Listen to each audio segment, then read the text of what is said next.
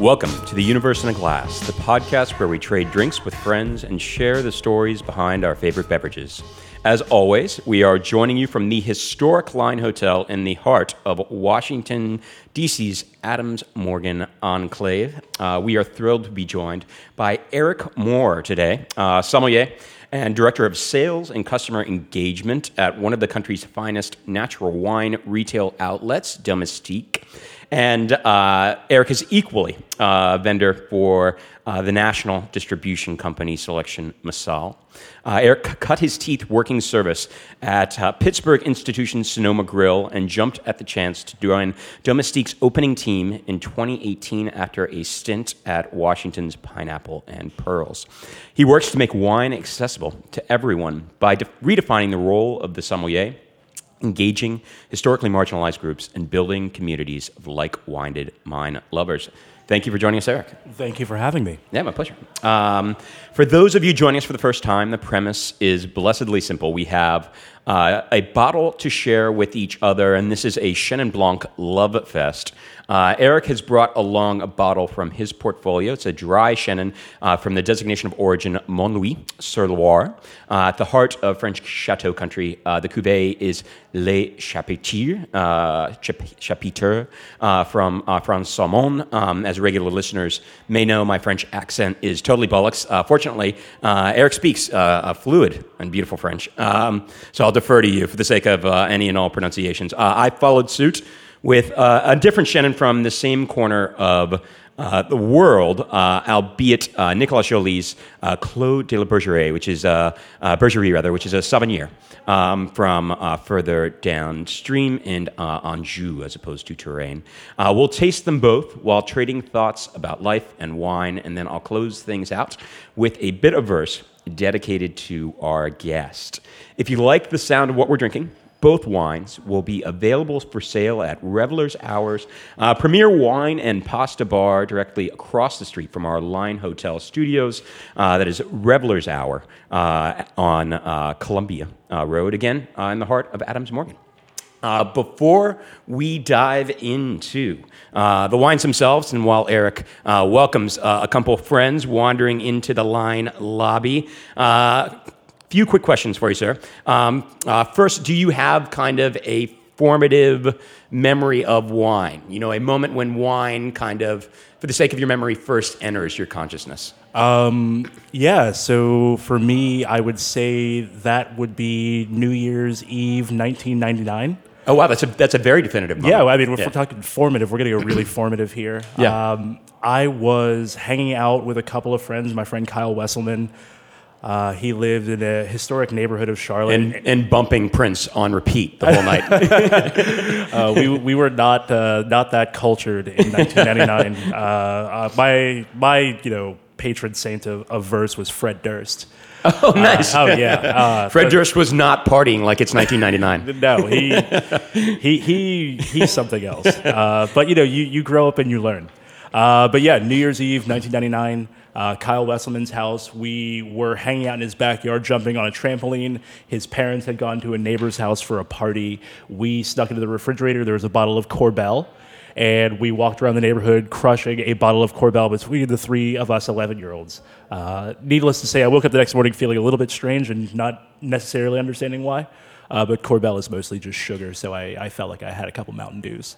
Oh, nice. Yeah, but you know, from there, you know, wine sort of became an option of beverage for me. Uh-huh. Um, like you know, growing up and like getting into like high school and going to parties and like things that like we would be able to take from you know my parents, friends' parents. Uh, it's like, well, we could drink wine. Like yeah. that, that would be fine. Like we don't have to. Like I have friends who would always wind up taking gin from their parents' bar, and nobody liked gin. Like at the time, it's you know grown to be one of my favorite beverages. But uh, gin, gin's not something you start with necessarily. No, I feel like no, I feel like gin's a bit of an acquired taste. It's also not great when you start with Seagram's gin. Yes, uh, yes. That that was a choice that was made. Uh, but from there, you know, wine in terms of of an idea of, of things that we could drink underage and like not be insane uh, that kind of entered the fold starting there. And I had a, a very long love affair with Franzia.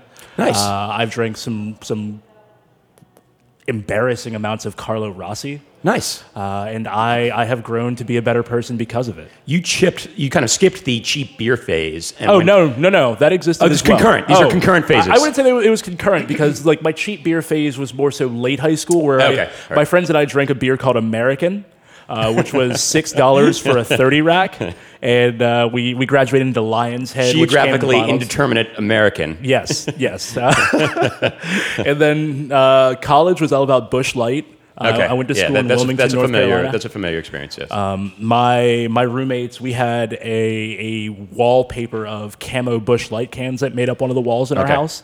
Um, so we were were very tasteful interior designers. But there was a concurrent cheap wine phase. That, yeah, uh, I mean, I would say along with it. I would say that that cheap beer phase kind of like took over where I didn't really think about wine a lot in college. Yeah. Uh, except for like going out on dates and be like, ooh, like I I know things about wine. Quote Yeah. unquote. Well, and yeah, exa- exactly. And, and you know, wine's a bit of a flex. Yeah. You know, in, Oh, in those social in those social settings. And Uh, I could recall uh, a date that I was on where I, I was feeling very confident, and I went to go order a bottle of Saumur Champigny, thinking that it was champagne. oh, heard. Uh, yeah, 2000, 2009 was a was a real time for me being 21. The champagne has lost its gas. and, and why is it red? uh, ironically, though, that was likely Chenin Blanc. Um, It, it so. was, it was Cabernet Franc. It was Oh, more, okay, yeah, sorry, it sorry, sorry, more It embarrassing. wasn't Saumur Blanc. It was Saumur Yeah. Champigny. Okay, right. Um, uh, yeah. So yeah, even even more embarrassing. Um, uh, so uh, for your sake, what was you know the pivotal moment um, in time when you know you graduated from cheap wine to there's more here? Yeah, when I started working at Sonoma Grill, I I had interviewed three times for like an AM server. This is in job there. Pittsburgh. This is in and, Pittsburgh. And uh, what is uh, lay the scene for uh, non-Pittsburgh, non-Yinzers? Yeah. what is what is Sonoma Grill like? So Sonoma Grill is unfortunately shuttered, but uh, from the early 2000s up until you know 2015, when I left there, it was one of the best restaurants in the city, and it was one of the formative restaurants for a lot of people. It launched a lot of careers. It helped guide a lot of people in the city. Uh, it was located downtown, right next to right next to the convention center. It was attached to a hotel, uh, but it was the you know the wine destination in downtown Pittsburgh for at least a decade. Uh, an extremely large domestic wine list. It was something like 475 bottles, including like the reserve list. And it was where I really learned to appreciate and love wine. Um, it, it started out as a situation where I was working mornings and I would bus, you know, at night and kind of learn some things from some servers and I would see how much ser- how much money these servers were making selling like these big bottles of wine. And I was like, I've got to do this. Like I've got to somehow do this. And so we had somebody who was a sommelier and then we had a couple people who were training to become sommeliers. And they were always willing to, to taste with me and, and really kind of educate the entire staff. Uh, it was a really like hands-on kind of senior staff like let's bring everybody along so that we could all be as successful as possible and blair halpin who is like probably one of the more formative people in my in my wine journey uh, started tasting me in the mornings and the first wine that like really kind of caught my attention was stag's leap petite syrah Nice. yeah, uh, and so I swear, everybody, my my taste does evolve and get better. Uh, but it was you know a wine like that where I was just like, okay, this wine offers so much. It's got structure, it's got fruit, it's got you know a lot of different things going on. And then you know that same day he was like, oh, like have you ever had you know good cab? And I was like, no. And so like the first cab that I ever had Yeah. that I really appreciated was Keenan Cabernet, and I was like, whoa. Yeah, it's funny. I have a similar kind of gateway drug for the sake of Turley Zin. Yeah, oh, you know, yeah. And, and, and, and, you know, it, it speaks to me in the sense that, you know, the things that, you know, you first, you know, kind of gravitate to are not necessarily the things you grow old with, Oh, you know, you know, for the sake of, for the sake of anything artistically, but, you know, particularly when it comes to wine. Yeah.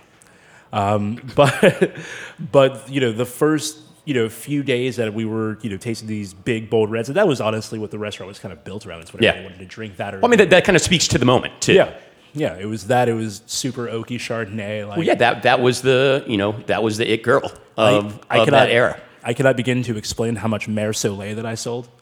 Uh, and it was just one of those things. People were like, oh, like what's your butter? It's like I got you. Yeah. I, got you and and these wines sort of started pushing me into directions of like, okay, well, if these things are good, like what are things that California, what are things that Oregon really do well? And so that started moving me into Oregon Pinot Noir. It started moving me into Zinfandel. It started moving me into Merlot. And Merlot was one of those things that I used to trick people into drinking all the time. Um, they would people would always describe what they would want to drink. They'd be like, you know, I want something dark fruited, but you know, somewhat soft, but has substructure, some tan. And I'd be like, I think Merlot would work for you. And they'd be like, no, I hate Merlot. And so I'd be like, let me pour you a taste of something. You hate the idea of Merlot. Yes. Yeah. You, you watch Sideways. Like, you know, this is this is 2011, 2012. Yeah, like, yeah. people were still really into that movie. You, you want something labeled as Pinot Noir that tastes like Merlot. exactly. Yeah. Um, and I would always pour people Trefethen Merlot. Yeah. They'd be like, this is brilliant. And I'm like, cool. It's 15 bucks a glass. They'd be like, that's great. I'm like, excellent. Don't ask me what it is. Um, you know, how was your own palate evolving at this time? You know, were you, um, you know, at the end of the night drinking Merlot yourself or I Paul was, Richard? I was drinking a ton of Merlot. I was I was struggling with white wine at that point in time Yeah. in my career. So there were a couple of things that I really liked, you know, some off the beaten path things. There were a couple of, of examples of like Roussanne and Marsanne, some Rhone varieties that were coming from California. So white had. wines that drink like red wines. Yeah. And I would say within the, the next year or so there, I started gravitating towards white wine. I had some really good examples of Sauvignon Blanc. I had, you know, my first domestic Chenin Blanc. And then I was able to start traveling after that. Okay. Which then really informed how my palate was. Built. Yeah, I, I fell in love with you a little bit. We were talking about, you know, traveling in the wine world and, you know, I I think for some, you know, American wine industry, um, you know, folks, there's a little bit of like an East Coast, West Coast kind of uh, beef. Um, and, you know, talking about going to California versus, you know, going to Europe and, and, and you said something effective, you know, why would I go to Napa when for the same, you know, outlay, I can just go to Paris. Um, and Yeah. and I, I was like, I never thought about it that way, but you're absolutely right. yeah, the the first time that I went to Europe, I wasn't even thinking about wine. It just Yeah. was something that sort of started happening while we were there. So I I wound up flying into Ireland with my buddy Pat. Yeah. And the first stop that we go to is this this spot in Temple Bar, and we order lunch, and I have a beer, but I also like look over and A Temple Bar in Dublin. Yeah. Oh, Temple bar Bar's great. yeah, Yeah, yeah. And so this guy, I order, you know, I'm 23 years old. I'm like, Yeah. all right, yeah, let's uh, let's have a Guinness. And I order a Guinness, and I have this sandwich, and I'm sitting there, and this guy is like eating the same sandwich as, as I am, drinking a glass of wine. He's like having the time of his life. And I'm like, what are you what are you drinking, man? He's like, yeah, I'm having this Barbera. And so I look at the menu. The Barbera is three euro, and I'm like, that's about the same price as the beer that I'm drinking. So I'm like, let, let me have one of these as well. And this is one of the first times that I'm like, oh, these things help one another. Like, Oh, you, don't, you don't have to do these things separately. Like you don't eat something and you don't drink something. You can do it together. I was like, no wonder he was having such a good time. And so that was our first, you know, few hours being in Ireland. No, that's wild. I mean, I don't, I don't think about drinking Barbera at Temple Bar, but No, uh, no, but I, absolutely. bet- bet they have a sneaky, a sneaky good uh, wine list. Yeah, and like I don't remember the name of the place, but it was like it was kind of slightly off the beaten path, and it was just, just this delicious sandwich place. Yeah. and I'm like, huh, like I, I don't know how I wound up, you know, making this decision, you know, outside of being informed by this gentleman near me, but it, it's not like the the go to. It's like, yeah, I'm going to drink a bunch of wine when I'm in Ireland. Yeah, yeah, yeah. Uh, and not to say that we, I drank much more wine when I was in Ireland. We actually did find this really cool restaurant uh, where I had this um, the Saumur Champigny incident. Um, it's like, uh, called Fallon and Byrne, Yeah. uh, which I believe is still open. But there, there was like the other place that we drank wine when we were we were over there. They had this really cool wine bar there, and getting over to, to mainland Europe after that, especially being in France and like having, we had a very stressful introduction to Paris Uh-huh. where we had to go to this hostel, but then we had to like meet the guy in the train station. It's the first time I've been to France and there's armed guards walking around and I'm like, this is how we get kidnapped. uh, and so like we meet this guy and he's like super sketchy that he like walks us through this alley and takes us up to this elevator and then like we're in this beautiful room and I'm like okay this this worked out thank God and we will go down and we find like a Monoprix or something like that and we wind up buying like six bottles of wine we're like okay this is all cheap and there's like two bottles of like three euro demi sec sparkling that we're also drinking and and like this is where like a different cheap wine phase comes into play because the wine quality that you have for Good. cheap- It's good cheap wine. yeah. Yeah. Yeah, and yeah. so that started making me challenge about challenge the way that I thought about how wines are priced here and how, you know, what I'm getting for for the price point uh, when it comes to domestic wine. Well, I, I think also people's expectation about you know what they get uh, for for their money, and you know I think the role that wine plays in people's lives, and you know historically stateside has very much been a luxury good, whereas you know on the continent, particularly in France, it is mother's milk. It is it is part of the fabric of life for prince and pauper um, in a in a really profound way, and. Um, you know, I, I think we both lament that a lot of times in American wine service, we perpetuate this myth of wine as a luxury good instead of understanding it as a part of the fabric of life, and instead, instead of understanding it as something that is from farmers and not, you know, wealthied, you know, landed aristocrats. Absolutely. And you know that that's a you know if you skip ahead a little bit, that's a big part of the reason I do what I do now. That you know I, I don't have to try to sell people something that they don't want to buy. Yeah. And that you know there's there's an understanding that this is you know you want to have this experience with whatever it is that you you may be dining upon that evening.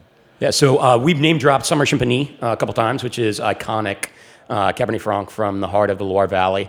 Um, yet we are drinking um, the Middle Loire's uh, other staple here, uh, Chenin Blanc. Um, and uh, you've delivered um, a bottle, uh, I'll let you speak to it because your French accent is better, but uh, a bottle from your book. Uh, from Montlouis-sur-Loire, which is um, on the southern bank of the Loire, opposite Vouvray, and it is a bit of an underdog appellation. Yeah, I mean, I you know, in the last decade, I would say that Montlouis has become a much sexier appellation than Vouvray. Uh, it, it has, and I think I think in Vouvray now they're like the stodgy, you know, older brother, and uh, yeah, Montlouis, you know, Montlouis has this historical representation for Pet Nat, um, and you know the land is is you know kind of has been historically more affordable there, and historically actually a lot of that wine was bottled as Vouvray, and now they're doing their own thing. They have their own designation of origin for their Pet Nats, and now it's like you know we're hip, you guys aren't. and th- my favorite thing about Montlouis being hip, being cool, having its own moment is that there is there's so much quality to back it up. Yeah. Uh, you have producers like Ludovic Chanson, like Frantz Saumon, who are making wines that that blow my mind. You know, as much as you know my first introductions into Vouvray did, these wines excite me that much more. And so, what we have today is Le Chapitre, uh, which is going to be a single site Chenin Blanc uh, coming from one of his Montlouis parcels. This is sometimes blended into Mineral Plus or some of his other wines, uh, but this is only made in excep- exceptional vintages. So, the last time this was made was 17. Um, so we have the 19 vintage, and I believe the last time that it was made before that was the was 2014. Awesome. Um, so Frantz uh, is somebody who I've fortunately gotten to visit and you know to see where he works. He has all of his. You've been here. Yeah. Awesome. Um, I haven't seen his vineyards actually. I've just been to his house, really drunk. Uh, Oh, yeah. yeah. He gave me a really, really great tour after another winemaker dropped us off after doing. It looks um so I I you know in researching for the episode just uh trolled the internet and there's this great uh, underappreciated wine blog called Wine Terroir, Mm-hmm. um, and it's like it's lovably haphazard, you know, for the sake of the layout and stuff like that. But the content's amazing, Yeah. and um, this estate looks idyllic. It looks like a postcard of the French countryside. Yeah, yeah. I mean, you have a, a beautiful kind of mix of limestone. You have some silex in there, of of course, a little bit of clay mixed in. You have like these beautiful, lightly rolling hillsides. Uh, he he just you know he's not somebody who you would look at and be like, you know what, you're going to make unbelievable wines. Uh, he's somebody who is very understated. He comes from a, a background. His first career was forestry. Yeah, Quebecois Forester. Yeah. Uh, turn turn turn winemaker. Yeah. Amazing. um, you know, at Domestique, we love a second career winemaker. It's Yeah, one of, our, it's yeah, one yeah. of my favorite Things. I just I, I feel like that's a trope in the Yes. in the industry. And, and, Absolutely. yeah, I think I think that appeals to anyone. You know, the industry also attracts a lot of people with wanderlust, and and I think that uh, that appeals to all of us. Yeah. Um, but, you know, this is a wine that kind of speaks to the core tenets of, of Frantz's winemaking. He wants to make pristine wines that are beautiful, that are complex, that can age, that that have layers and layers and layers to make you think about, to give you plenty to talk about, to make you want to open another bottle of wine. Uh, I have yet to come across a bottle from him that I have not wanted to share with somebody.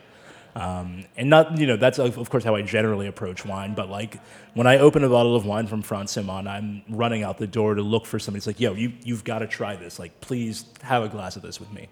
And the way that this wine kind of just hops out of the glass at you immediately, just really beautiful fruit. You have a little bit of spice to it. You have a, a kiss of oxidation, but you have like this sweet yellow peach kind of delightful quality that I, I, I can't get past. Yeah, I mean, you, you name drop purity too, which is something I always, you know, get out of well made made Chenin and a lot of the dry wines from from Montlouis. Um, there's something like crystalline about it. You know, um, it makes me think of chalk.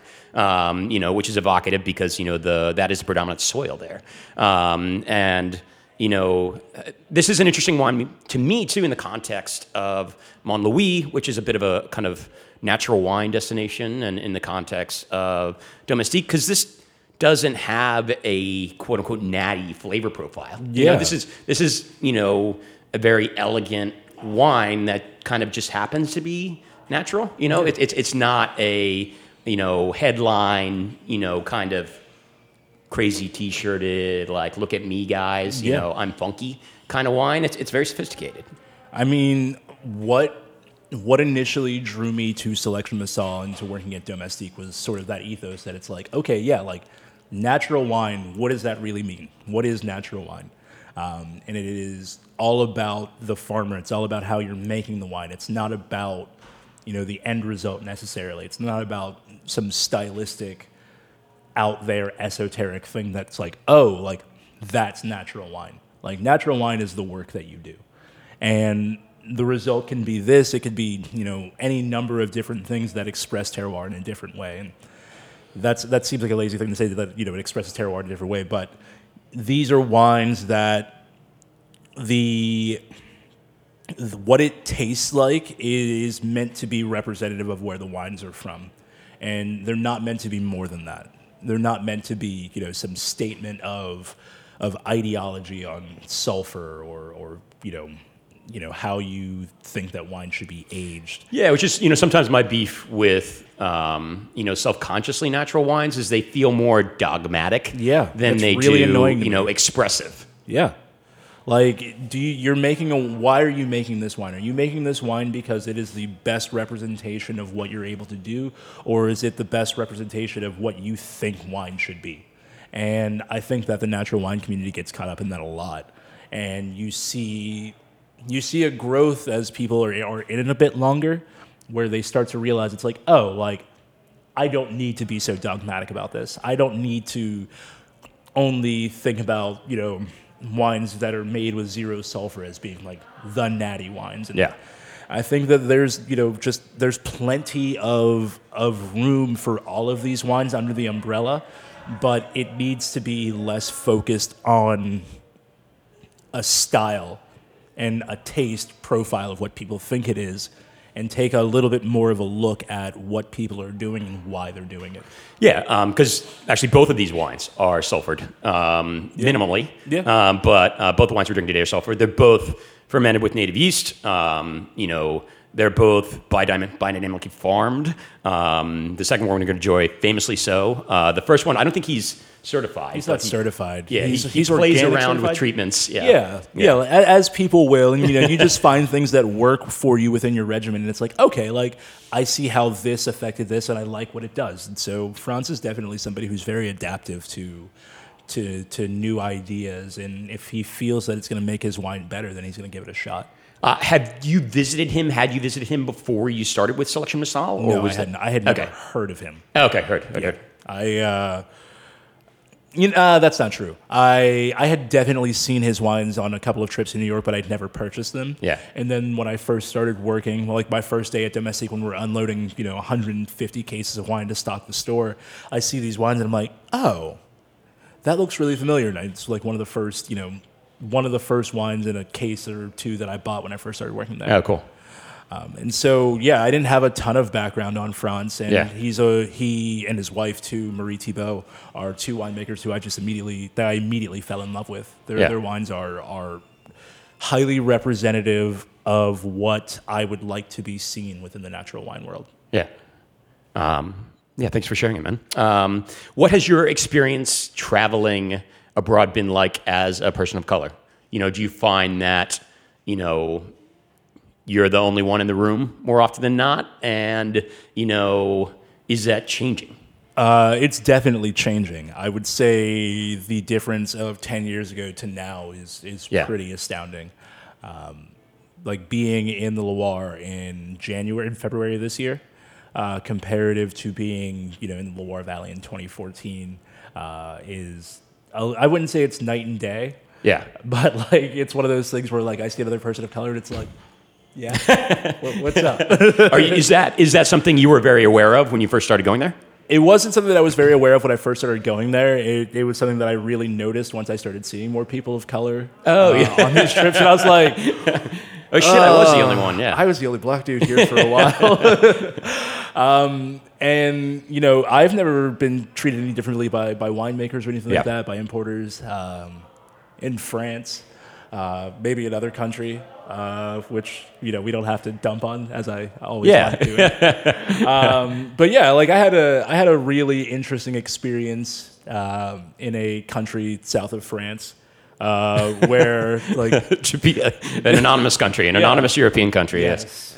uh, where you know people there was a, a winemaker at a winery that like a friend had had recommended to me that I had never really drank from. It's like, oh, the wines are great, and I was like, okay, and like the gentleman giving us the tour, and I don't recall who he was, but he's just like, oh, like I'm so surprised that you're here. Uh, I'm like, what? And he's just like, yeah, like I didn't know black Americans drank a lot of wine. And I was like, what the fuck? This, this black American does. and I was I just can't, like, I can't speak for all black I was Americans, like, but yeah. okay. Um, Yeah. And so like I'm like going through the wine, and he's like, wow, you you know what you're talking about. And I'm just like, what what is happening here? Like, why? Yeah. What is this? Uh, Do you do you feel naive for that sake, uh, or or is it just one of those things that you know No, you've been you've been weird. lucky to you know avoid? No, Uh, it was just weird. yeah. Like I, I don't feel like that's representative of a, of a you know a large swath of the world in general. Yeah. Uh, you're gonna you're gonna run into those people in your life. Yeah. Uh, I I've lived in places where you know you're going to just you're gonna have incidents. yeah, Uh, but it was just it was the it was a very strange one because it was like I didn't I didn't see that one coming. was it like an out of body experience? No, like I like like kind of how I'm like looking at you like telling the story like, how Oh, like I'm remembering yeah. like that confusion like that's, that's I like how Yeah. like is, is this happening? Yeah, yeah, Um, and then like kind of coming out of it and like going back to the hostel that we were staying in, my buddy and I. Uh, he was just like, so that was something, and I was just Yeah. like, okay, I'm glad I wasn't the only person that noticed. Well, that. I mean, and you you're dealing with you know agricultural corners of the world, and you know there is a profound ignorance for you know the sake of how monolithic a lot of those populations are. yeah. Um, It, it's you know a lack of exposure. It's a lack Yeah. of you know a lot of things, and so it's not you know I don't I don't necessarily view it as as you know malicious, yeah. uh, but you know you can't excuse people for not knowing. Things Did like you that. have experiences like that on the floor when you first started selling wine in Pittsburgh? Oh yes. Yeah. Oh yes. Uh, one of one of my favorite stories. Um, we, I, I have two two about this actually. Uh, my first favorite one is there was an NRA convention in Pittsburgh. Uh, not, not the National Restaurant Association. No, not them. No, not them. the other, the other NRA. and I walk up to this gentleman sitting solo, uh, and he was at a table that was right next to our private dining room, which is right next to like the terminals.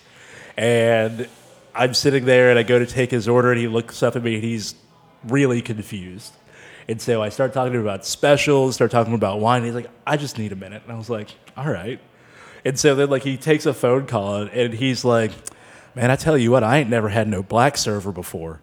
And I was just like, "What?" Where do you live? oh, and like I, this guy was it like, and this is not to like cast aspersions on people who wear these things, but he's like in overalls, camo hat, boots, Yeah. like Straight he out of Central He Casting. he was yeah, he was he was a walk like you couldn't have couldn't have picked somebody better Yeah, for, for this. yeah. And I'm just like, what is, what? Yeah. It's like, all right.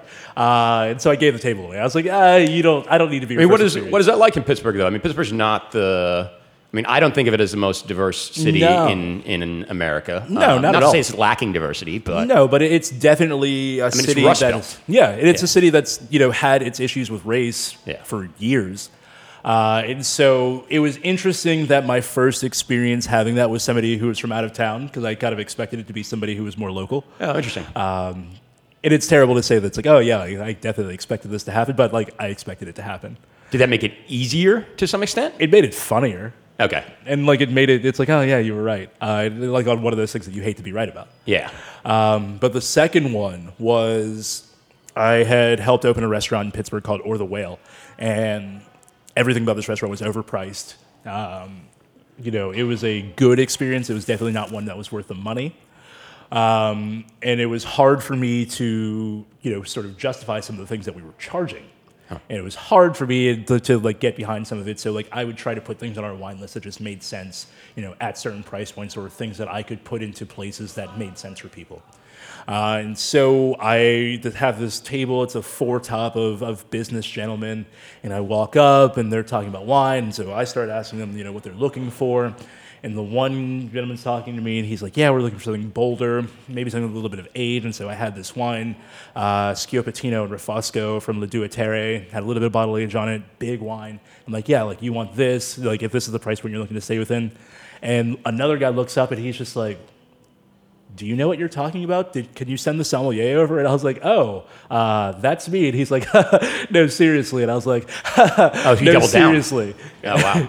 Uh, and so then I, uh, I put down two bottles of this wine, and I was just like, so just tell me how much you guys like this and how much I was right, and then kind of walked away from the table. oh wow. Yeah. You gave it a mic drop. Yeah, and they, they love the wine. Nice. And then I was like, yeah, you can't have any more, though. You, you get two bottles. That, Yeah. That's all you get. Yeah. Um, and so like these were very formative experiences for me because I I like to think of myself as somebody who is you know adaptable and can think on the fly, and, Yeah. and those were situations that really kind of made me prove my mettle. Yeah. And um, am I happy that they happened to me? Absolutely not. But am I you know are they experiences that have made me better for sure? I, I find that I mean that's the the difficult balance to strike in service sometimes too because at, at the end of the day you know um, you are accountable for delivering an experience you know but you have to wear you know all the shit that people throw your way too Yes. um, and you know I am hugely lucky to be the most normative person or unlucky at times to be the most normative you know looking sommelier figure of all time Yeah. and so, you know, by lieu of that, people haven't questioned my authority. Maybe when I wear an ill-fitting t- t-shirt, but that's you know that's my choice. You know, Yeah. that's that's not something I was born into. Yeah. And um, you know, it, it is. I, I can't imagine what it's like to to go to go tableside and just you know have to justify Yeah. uh, your your presence as the expert to feel like you know you are kind of behind any ball uh, Yeah. in, in that sense and you know trying to flout you know expectations or overcome this initial border or just you know be a better version of you know yourself for the sake of you know winning over a table Yeah, and I would say there were some portions of that that definitely made me a worse version of myself. yeah um, because you know in that restaurant especially there was enough of a frequency of like little tiny things that would happen Yeah. that it like made me sort of bitter about the industry and i think that was like sort of the beginning of the end of it for me in terms of wanting to work the floor and wanting to you know kind of be involved in restaurants really Yeah, that means you feel like you get stuck in these moments where you are less Eric Moorer who loves wine and you're just performing the role Yeah. of sommelier Eric. Yeah. And like it, it got to a point where it's like, okay, like I'm actively trying to not be a jerk to people where it's like, oh, like, you know, I had to deal with like these two terrible tables and it's kind of like set my night off in a way that like somebody asks me a question that's not, you know, there aren't stupid questions, but a question that's kind of annoying and it's like, Yeah. and like then then your night's like done. Yeah. I, I had Yeah, a few yeah. too many of those nights kind of starting in that Uh, restaurant. Do you, you know, find that experience has changed uh, working retail? Um, it made me very appreciative for the outlet it made me very appreciative to work in a place where people knew where they were coming to and knew what they were going to get and knew what to expect and knew who the staff was. Um, you know, pretty early on, we set what I feel like was a high bar that we gave, you know, almost a restaurant level of service to people in a, in a retail setting as opposed to being like, oh, okay, yeah, good luck. Um, we wanted to make sure that people felt taken care of within our four walls. And it's something that I was able to transfer from that. And it's something that has definitely made me better on the retail end of things. Um, how do you feel like the way you know you're discussing these wines has has changed in a retail setting versus in a restaurant setting you were in before? Um, I swear so much more. No, you have more freedom to swear. Yeah, freedom to swear. Yeah. uh, not that that's not who I was before, but no, no, it's one of those things where I can, you know, it's a lot easier to meet people where they are because there's not this song and dance of of being in this service relationship. Yeah. Like we're offering service, but it's not in the same way. It feels like a more egalitarian construct Yeah. than like you know coming over as the designated wine expert. Yeah. Yeah. And you know, I I don't we don't talk down to people, we don't talk at people. We definitely try to meet people where they are and then we try to help them kind of grow from that. We we try to, you know, put people into exactly what they want and uh, we also try to, to cultivate a very open-minded clientele, which I think that, you know, kind of different to working in restaurants, you're able to, sort of cultivate that almost immediately uh, because there's uh, a little bit more inherent trust there uh, on the on the retail side of things. Where in, in the restaurant, on, you know, in restaurants, I feel like people are like, okay, what are you trying to sell me? What are you trying to get me to spend more money on? Why do Well, and we- the, the markup's a lot higher too. Well, You yeah. know, the, the barrier to entry are lower in retail, which is nice. Yeah. Um, but it's one of those things that's also really wild to me where, you know, you would go like at a restaurant, it's like, okay, like I would like to have a glass of this wine. It's like, okay. It's like, well, you know, if you think you're gonna have a few, like maybe we get you into a bottle, let's save you some money. Um, and then they're like, no, I don't, I'm not gonna drink a bottle of wine and they have five glasses of wine. And then you try to charge them for the bottle anyway, they're very upset that you put that on there. It's like, I just, I just want to save you money. I'm just trying to, I'm trying to help. Yeah. Uh, and so I think that you know you can show intention a little bit better in a Yeah. retail front as well. And I, I like the way you all kind of talk about wine. You know, I, I'd say, you know, we try to tell our servers when they go through training that we don't want them to affect, you know, what they think of as a traditional wine vocabulary. Now, I mean, some of those words are significant, you know, for the sake of, you know, talking structure and, you know, talking flavor profiles and stuff like that. But in terms of the way they relate to things, you know, we want them to, to try to make it their own. Um, I like the way you all do that on your site. So um, with the bottle we're enjoying now, uh, you say uh, that uh, this particular Montlouis vibes with Gregorian chants, skeleton keys, and kung pao chicken. Yes. Did you come up with those three um, vibes? So, so those were not my creations. those are not your vibes. Uh, okay. I am not going to take credit for that. Uh, we have we have a person who does that. Okay. Uh, who does that very well. Uh, but I I could definitely get on board with all of that. Um, there is if you go to Frantz and Marie's house, their their you know their cave in the back. It's these big open doors, like big push open doors, and you it's just rock formation and it's beautiful. It's this big hollow cave. And like you you feel like if you walk in, there's gonna be like monks, like arms crossed in the Yeah, they're in the Loire. They're, they're kind of cave people. Yeah. they're like troglodytes. No, they, I mean they are. They are, yeah. It's, it's like to a poetic extent Yeah. because you know the the very cellars are you know dug underneath the vineyards themselves. It's Yeah. it's, it's really beautiful, and it, it's a big part of the reason why there's such a long tradition of making sparkling wine there. Yeah. But you have, you know, it's like, okay, I can definitely, there would definitely be some Gregorian chants going on here.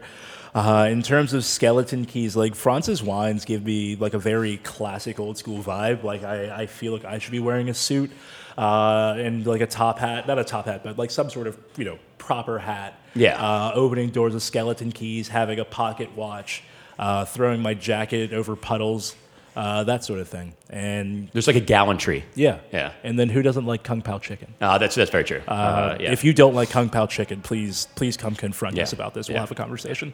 Yeah, um, yeah. Those are, those are all those are all good ones. That uh, makes me sad that I don't have vibes for the. We'll have to maybe we can come up with vibes for the second wine. We can Um, definitely come up with vibes. Yeah, yeah. So uh, the second wine is uh, from Nicolas Joly.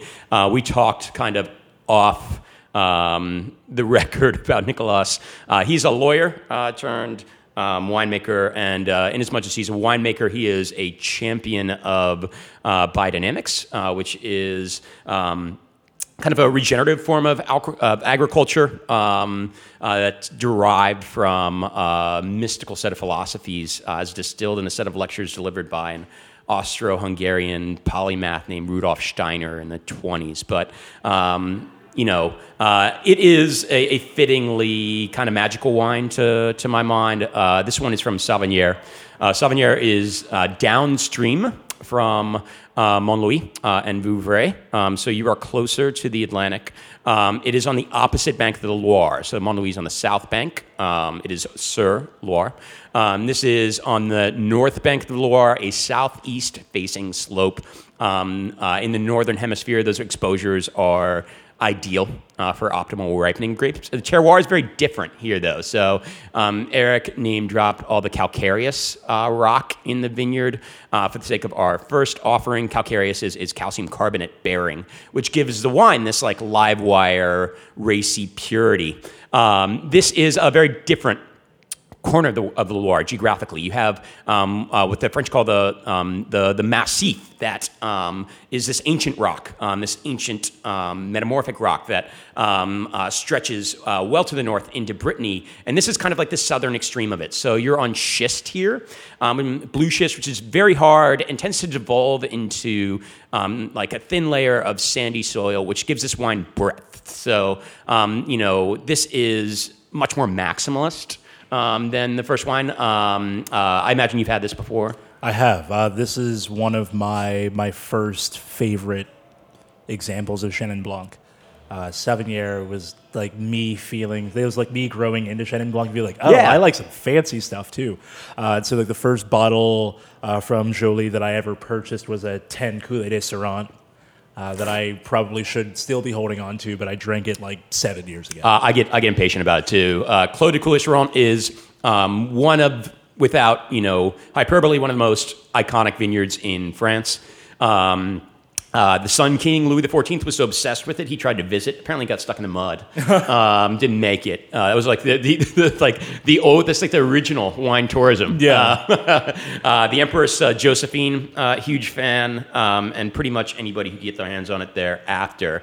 Um, Nicolas kind of stumbled in. Joly kind of stumbled into it as a uh, family holding. Um, we're not all that lucky, um, but he, uh, in the late 70s, he converted the estate to biodynamics in the early 80s and has since been a, champion for um, this particular terroir and, and also this way of working the land. Um, his daughter, actually, uh, does more of the work um, day to day for the sake of winemaking. Yeah, and um, the wines have gotten a lot more consistent um, Yeah. uh, since she took over. Um, uh, yeah, he, Nicolas is, is, is kind of a big picture uh, guy. Yes. Um, uh, definitely. But uh, this particular parcel, so Clos, a, a French designation for uh, walled uh, vineyard. Um, uh, this would have been walled by 12th century, 13th century Cistercians. Um, and basically, it's a statement of, you know, uh, this you know, vineyard was sufficiently valuable that you know we wanted to make sure no one had access to it. Um, and um, this is a, a smaller subparcel of a, a larger vineyard called Roche aux Moines. Um, this wine is aged um, in barrel, uh, kind of larger uh, neutral neutral barrel um, for the better part of a year, um, and that's about it. You know, uh, they don't do a lot to it. Uh, uh, they famously ferment at pretty high temps. Um, uh, that's something that the French do in general, um, and you know it tends to make for more kind of textural, um, um, you know, savory wines than than you get in places that are keeping temps cooler, which tends to preserve the fruit on wines. Um, uh, but this is a wine that is like supremely textured, and, and I like that image of it as a gateway drug to to Chenin because Yeah. it's loud. It um, is. Clos Clos de de is a wine that you open like a couple days ahead of time Yeah. and decant the hell out of. Yeah. Um, and you know it eats like a meal. You know it is it is Loire Valley Chenin that is every bit as big as like Turley Zin. You can't kill it. No. Like you can't kill it. Like, Yeah, you yeah. can So, yeah. try. You cannot kill it. It is like the, the Twinkie, the cockroach Yes. of uh, of Loire Valley Chenins. Um, Savennières will will uh, survive. Nuclear It'll survive us all. Yeah, It'll survive absolutely. us all. Yeah. Um, uh, and to my mind, I, I think this is kind of a fun one too, because you get a sense of the versatility, the singular versatility Mm-hmm. uh, of of this grape, um, which is one of my favorite things about it. You know, what is your you know Chenin, you know, kind of great love? Why this grape? Um, I mean, you know, you'll see the shirt that I'm wearing. Uh, the Uh, for those Chenin, of you who shirt. can't see the shirt, it's uh, Chenin, Chenin, Chenin uh, Blanc Yes. as the yeah yeah. So this was a shirt created by Pascaline Lepelletier, um, and I think I, I think I've had this shirt for like six or seven years. Nice. But it, I was very intrigued as to why this one sommelier. When I was like really looking up to other somms, especially in New York somms, I was like, why, Yeah. why is she so compelled by this grape? And so I started drinking a good bit of Chenin, and I, I once, I once uh, boarded a flight to go to Noble Rot so that I could drink 1981 Coulée de Serrant. Oh, in London. Yeah. Oh, cool. I, I like. I had other plans as well, but I immediately saw this on on their Instagram or something like that, and I was like, um, I would like to drink that. And Yeah. so like took a trip to London and and had that, and I believe this was like the last year before he had fully converted to, to biodynamics or uh, somewhere in that range. Okay. Uh, and it was crazy, like how lively that wine was. And this, I'm talking, this was 2016 that I drank this. Yeah. And just the the insanity of of how good this wine was. And at the time, also, there's a gentleman sitting next to me drinking a bottle of Arnaud Ente, and I'm like, could, could I try that too? and he's like, absolutely. Uh, and so I, I had myself quite a day drinking wine that was well above my pay grade. That's amazing. Yeah. So you went six time zones away uh, just to try Yeah. a proper flight of uh, Coulée de Serrant. Yeah. That's amazing. Yeah, I um, I do ridiculous things for things that I really want. Yeah. Uh, I one time I was on a train for like 16 hours for a sandwich uh, to go get one in from where? Florence. In Florence, All'Antico Vinaio in Florence. oh, cool. Wow. Yeah. Uh, so I I guess I could be a little obsessive about things, Yeah. but I feel like that's kind of, you know, that is part and parcel for a lot of wine people. I think, especially for, um, you know, the more non interventionist wine loving wine people. I feel like there's this, like, old jazz record collector kind of vibe Yeah. where, you know, you're not necessarily after you know the first growths of the world you're not seeking out the most expensive wine you're seeking like the rarest and the most special to a critical discerning eye I want I want a cool experience, and there's a bit of a joy is in the journey sort of situation Yeah, for me yeah, as yeah. well, where all the things that you go through to get to this thing that you really want kind of help either build it up or, or create barriers of, of kind of difficulty around it, and it all makes that that first sip, that first bite, that much sweeter when you get there. it's odyssean it's like the hero's Yes. the hero's quest Yes. i dig that Yeah. um, and i think I, I do equally adore about the wine you know game on, on kind of that obsessive side that i feel like that's your ticket to entry you know um, and i feel like there is this poetic way in which you know language of origin, place of origin, you know, race, gender, all that other stuff kind of can recede if you speak the same language, you Yeah. know, and if you're excited about things in a particular way, then, you know, that's your skeleton key and, and you're, you, you kind of belong at that point. Um, and, you know, I, I think there's, I think there's something special about that. Um, I uh, agree. line. No, I, I really agree, and I, you know, I think that that sort of there's almost something that makes it more human, more relatable when other people can see what something means to you, how excited it makes you, what you're willing to go through for it.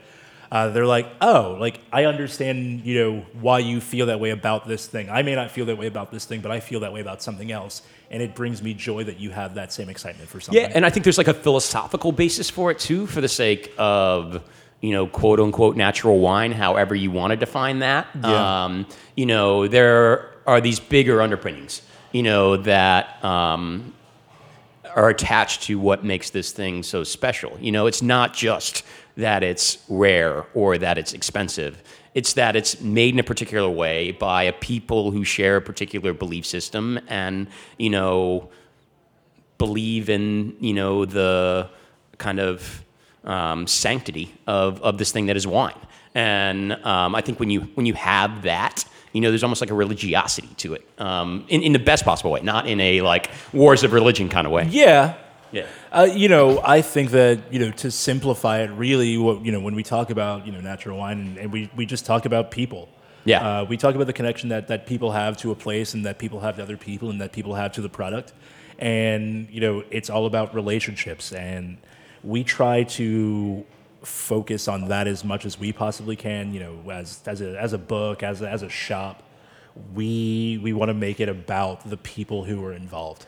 Right. And ultimately, you know, we like to buy wines from people that we enjoy, but we also like to buy good wine. Uh, and so you you you have like a bit of, of a pathway for making choices where it's like, okay, yeah, like this wine is good, but that person sucks. Yeah. Uh, it's, it's like, so yeah, like it's not worth it. Do you find it easier to have converse, like hard conversations about diversity, inclusivity in the natural wine world than it is, you know, elsewhere in the industry? Yes, uh, because I, I feel like that's just a part of the conversation within our world. Yeah. I think that you know when you get into wine for some other people, it comes off as more of a, a business, a trophy hunt. It's a it's a lot of different things where it's not necessarily about the people who are involved in making it or, or all the hands that, that that it goes through to get to you. Yeah. And so a lot of a lot of what makes it important is kind of forgotten and lost. And it makes it into this whole product of like, oh, like I don't I don't want to know these things. I just want to know is it good? Should I pay a lot of money for it? What's the rating? Yeah. And and you know It feels more transactional. It's transactional is Yeah. what I was gonna yeah. Like I and I, I hate that for for wine because it's not supposed to be transactional. Yeah. It's supposed to be an experience. It's supposed to be you know, even if you're drinking, you know, a bottle of two buck chuck on a Monday afternoon, uh, you know, there's a reason for it and there's there's something that you're getting out of it yeah. um, you know, drinking something like this with you this afternoon is, you know, it's such a cool experience. We're, you know, sitting in this beautiful lobby, uh, we're having this chat, and we're drinking these delightful wines that are continuing to evolve in our glasses, and that, you know, there is no transaction here. There's no, there's nothing except for us enjoying something that's in front of us, and I think that. You know, just kind of trying to take that approach of simplicity to this entire thing is really important to what we do and how we view wine and how we talk about wine. Well said, sir. Um, so, uh, verse as threatened. Um, uh, this is uh, from uh, Langston Hughes's um, collection. Uh, uh, Langston Hughes, um, kind of uh, bard of the Harlem Renaissance, um, uh, lived uh, for part of his life in, in Washington, D.C. Um, and uh, I read uh, online, this is a, a, a favorite Eric Moorer ism. Um, uh, and I apologize for quoting you to, to you. That's okay. It always feels awkward. Uh, and I, I'm very concerned right no, now. I know, no, but I, I- find I find too when, when people have done this to me, I'm always like, shit, I said that. Fuck, That's what I'm waiting for. I don't even remember saying that. Um, uh, at any rate, uh, so uh, the quote is, uh, "I want to make people uncomfortable. Uh, I want more people around who make people uncomfortable. Uh, thinking about something in a way that you haven't had to think about. Uh, as we open up and more people get comfortable, uh, they're going to seek out other people uh, like people of color, women, people from non-historic wine countries. Uh, I think that we're going to start having more conversations, and I want to be a part of that." Um, so uh, this bit of verse is called The Thorn. Now there will be nobody, you say, to start a cause, celebrate, to snatch a brand from the burning, or be a thorn in the side. You must be forgetting the cause not yet, celebrate, the brand that's in the burning, the thorn that awaits turning, that turns with nobody there to start the turning. That's brilliant. Um, Langston Hughes, I just want to say, Langston Hughes for, you know, I grew up in, in Charlotte when I was younger. Yeah. And Langston Hughes was somebody who a lot of my teachers put in front of me a lot as like one of 10 black kids at my school. and Here, it's like here, read this black poet. um, and I didn't get it at first. I was like, what, like, what are you doing? And Yeah. then like now I, I get it. I'm like, thank you. Yeah. Thank you for looking out. I really appreciate that. I didn't know what you were doing then, but I like I get it now. Yeah, I mean, Langston's like his verse is approachable. Yeah. Um, yeah. I mean, it, it um, and you know, it, it speaks to you know these broader human themes um, in a way that I think is is is very is very relatable.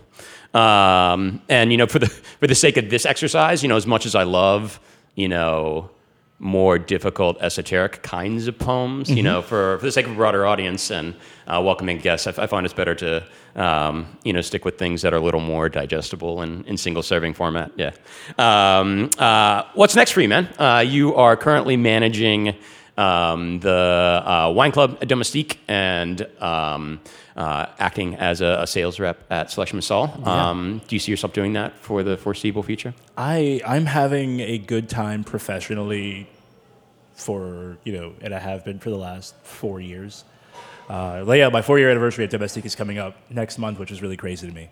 But I'm really professionally happy for probably the second time in my career. Oh, nice. Uh, and so, you know, just trying to do all of these things better and, be more effective at them and, and, and to, to, you know, continue to grow what we're trying to do. Um, I don't see myself doing anything terribly different anytime soon. Yeah. Um, that, you know, coupled with the fact that I've been in DC for a little over four years now. Uh, we're coming up on, you know, we're into my fifth year in DC. And I have started to feel so comfortable here. I've started to really appreciate the city for what it has to offer, uh, as well as what I have to offer the city. And I just fall in love with it a little bit more every day. So Oh, that's awesome. Well, and hopefully you get to experience a little more of it post pandemic than you did. Yeah. Uh, and you picked a hell of a time to come here for the sake of an insurrection. And, Yeah, uh, you're telling me. I uh, yeah, I I I had a really interesting lead up events moving to DC where the Capitals beat the Penguins in the playoffs for the first time in 24 years. Uh, are you still bitter about that? Could you tell? uh, Donald Trump was president. I think we're all still bitter about that. yes. Yeah, uh, yeah. Then like getting here, we had you know January 6th. We've had all sorts of things happen, but you know DC is not an easy town to kind of get right into. It took me a good like 12 months to figure out where the hell I was going. Yeah. Uh, and then, you know, after that, you had a little bit of time where I was like, okay, like this is cool. And like I'm starting to figure out where I hang out. And then the pandemic hit. And now I'll, I'm like, okay, well, here's what I want to do. And here's all the things that I can do. And, and I've really just, I've gotten to see so much of the city over the last. I mean, you know, this is terrible, but like the pandemic, you know, killing traffic was awesome for me riding a bike around the city. Yes. Uh, so that was cool. But Although the, the mayor does continue to um, uh, create new bike lanes. Uh, Yes. Yeah. Um, you know, whatever her merit says, an elected official, Bowser has done a good job with the, the bike lanes. Yeah, um, and I've just gotten to, to to understand how to get places and, and little spots that I really like to go and kind of relax by myself, or or a little place I can go and have a drink or a bite to eat. Um, and having those places in a city are, are really important to, to your happiness. So I'm really happy that I've, I've really grown into that over the last couple of years. Awesome. Uh, where can people find you? Ooh, um, you can always find me at Domestique on the weekends. Uh, and where, where is Domestique for the uninitiated? Domestique is on the corner of Florida and North Capitol, uh, technically the Truxton Circle neighborhood. Uh, you're between Bloomingdale, Eckington, and NoMa. Um, otherwise, you will find me at a bake joint for coffee four or five mornings a week. Uh, occasionally down at Yellow. Uh, you will always find me somewhere where coffee is being offered. Um, if I'm not drinking wine, it's definitely coffee. Uh, Brent, and uh, you're online for the Instagram, Yeah, right? Instagram at I'm appalling. Uh, Uh, I'm. Uh, you, Do you you must have know? got- well, no, you must have gotten in early on that Instagram handle because I feel like there are other people clamoring to be appalling. Uh, yeah, I it it started with this. Uh, I mean, it started with like a, an incident that happened in a college class where I uh, may. So I was taking an African American Studies course and showed up to said course in seersucker shorts and Sperry's and a polo puka shell necklace, like very befitting of anybody in 2009 living in Wilmington, North Carolina. Oh, heard. Uh, See, I, I think of that as so. I mean, you're from the South, but I mean, or, or grew up in, in. I think of that as more like a Nantucket like vibe. Yeah. Yeah. I mean, I just looked like an asshole. So. Uh, you're you're still wearing all of those things. for- yeah. yeah. Just, I mean, yeah, I, I, I, I didn't change. I'm very comfortable with, uh, with my, with my, my style. Uh, I like to think that I dress well, uh, but it it was uh, a woman in my class, and she was just so disgusted with me. You're you're appalling, like you. And I was like, okay. And Did you so- get a chance to participate in the class conversation at that point, or just the mere fact of you looking the way you did was appalling? Oh no, she she just immediately dumped on me and then continued dumping on me for about five minutes. And I was just I was I was laughing so hard I was crying. I was getting roasted, just absolutely roasted in front of eighty five other people. Nice. Um, thankfully, I came back from that, uh, but it, it created a a blog. Uh, which I had back in 2009, 2010, Nice. 2011 called Absolutely On what platform? It's on like Facebook. That I had like a good. WordPress and like no, nice. yeah, I like lost all the passwords and that stuff. So if you guys see that up on the internet, no, you didn't. Uh, um, and you know, it like I, I joined Instagram. I know I joined Instagram like 2012, right before I went to Europe for the first time, Yeah. um, and it just made sense. And so Nice. it's unfortunately how I've become known. Nice. Uh, like I, I've been called my username in public. Oh, nice. I'm like, all right, yeah, like, let's go. Yeah. Well, no, it's, it's like uh, it's like you took a heel turn in wrestling. You Yeah. know, yeah. Like Yeah, you, you just- exactly. You just, own it at Thank, this point. thank you for taking me once again back to 1999. Yeah. uh, watching WWE and Yeah. uh, Exa- exactly. listening exactly. to Limp Bizkit. No, everybody loves a good heel. I mean, everybody loves a good heel's better than a hero. Yeah, absolutely. Yeah. absolutely. Um, well, thank you so much again uh, for joining us. Uh, for those of you listening, if you want to find us, uh, we are uh, equally on the gram uh, with a um, less of a heel turn, uh, much much less um, uh, creative for the sake of our Instagram handle. It is just at Universe in a Glass. Uh, all of the wines, which is to say, uh, two of the finest Chenin Blancs from the Loire Valley, you're likely to encounter anywhere, will be available for sale at uh, Revelers Hour, uh, which is on Columbia Road across the street from our Line Hotel studio.